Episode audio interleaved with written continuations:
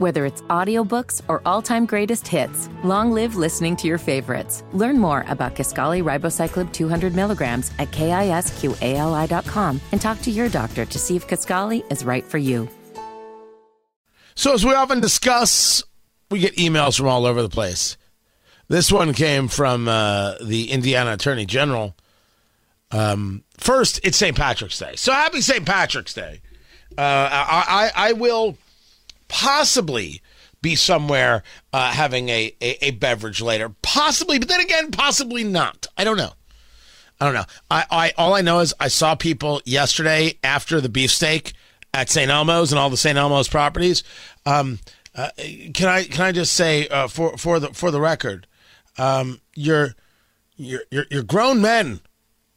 Handle your liquor. Just saying what is.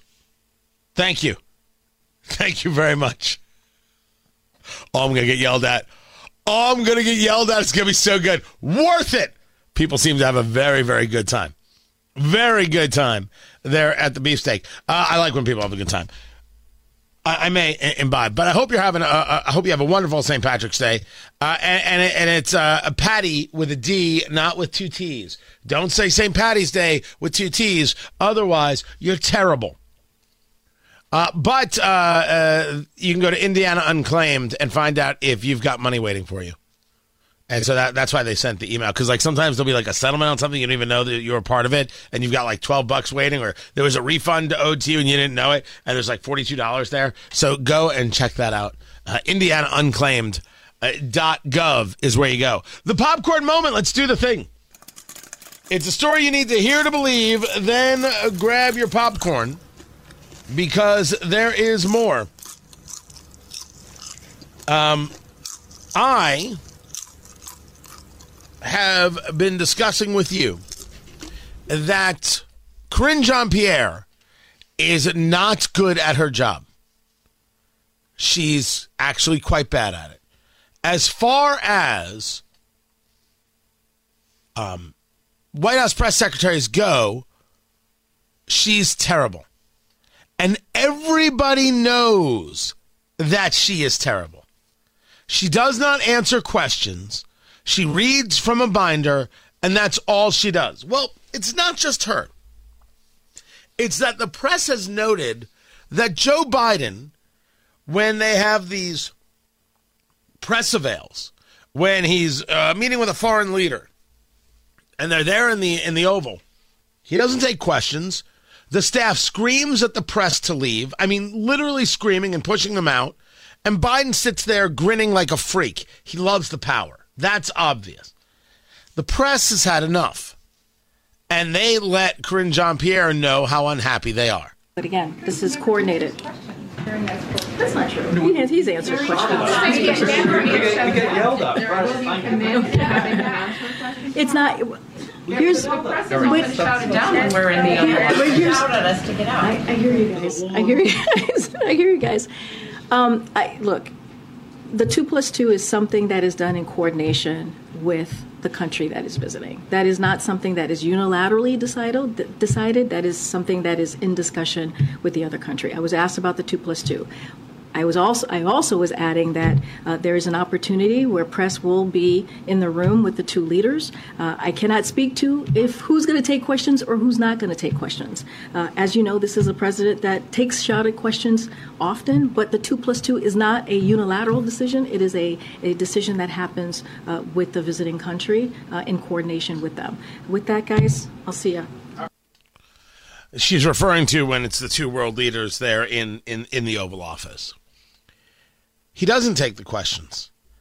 And the idea that he does is, is mythology. Taking a question doesn't mean he takes questions. If in 47 of these he doesn't take a question, but in one he does, you can't say, well, he takes questions. He doesn't. This is a further example of the real angst that exists between the two. The difference is is that I had expected this to well overflow. I expected this to lead to an absolute upheaval because the White House press corps is different than what we see in the mainstream media, and they are not going to be, well, to, to, to quote Glenn Close, I will not be ignored. They're, they see themselves as different.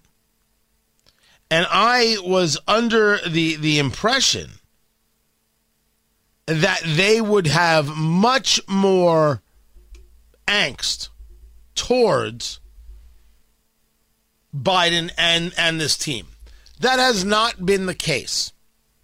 And if you say to me, well, it's because they're in the pocket and, and they're all beholden to the Democratic Party, I also don't believe that to be true. Not in, in, in toto. If you tell me about MSNBC or CNN or the Washington Post the New York Times, yes, of course. If you talk to me about in the room, I don't believe that to be true. So I don't know why they have not gotten more aggressive on this. But every time I see a moment like this, you see it bubble up, there comes a moment where it overflows. The overflow moment I want to see is when they're being screamed out of the the Oval Office that the press screams back no and keeps answering questions and never leaves and literally pushes back. Let the Secret Service physically force reporters out of a room. Then we'll have something to talk about.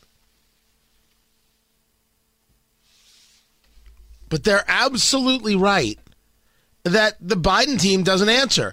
If the Trump team did this, it would be a 24 7 news cycle. It's always good to play that game. What if? And that's not about, uh, you know, whataboutism. That's about recognition that they have different standards. But I, and this, the conversation would have happened from the chattering classes on MSNBC, CNN, Washington Post, New York Times, etc. I I would have expected more. Because the press corps sees themselves as different. They really do. Now, Mike Pence has been talking about January 6th and talking about President Trump. And the other day he was on with Larry Kudlow over there on Fox Business. And remember, Kudlow worked uh, on the Trump team, and January 6th, of course, came up. Well, look, there was a riot at the Capitol that day, and there were many causes. I, I do think that the president's reckless words that day uh, endangered uh, all of us that were at the Capitol. When I say my family, you know, my wife and my daughter were with me all the way until four in the morning the following day. Uh, but thanks to law enforcement, uh, we quelled the riot. Uh, we were able to reconvene the Congress the very same day and complete our work under the Constitution of the United States. But I'll let history be the judge of those matters, and the American people can each have their own opinions. But uh, uh, I truly do believe, Larry, that we did our duty that day. I, the Bible says he keeps his oath even when it hurts. I know something about that. Uh, I, uh, uh, I took an oath to uphold the Constitution, and uh, by God's grace, we did it that day. Now, I think some people will look at this and see it as a bit of a walk back from maybe his comments that, that people have been quoting from the gridiron dinner, which is to, to wonk out more, more than anything else, right? That, that's political geekhood. Um, trying to make it a little smoother in public. But what I also see is him growing in the confidence in this conversation that, that he's tested the waters. There's nothing else Pence, that, that Trump can really do to him. He's fine with this now. He's fine with this. I did my duty. The president was reckless uh, in his words on that day. Notice how particular and, and clear he is on that to give himself room to praise Trump for the other things. This is this is right where he wants to be unfortunately for him, for a presidential campaign that will not win him a primary. And I don't see him ever doing a top three. How that said, let the man run. See what happens.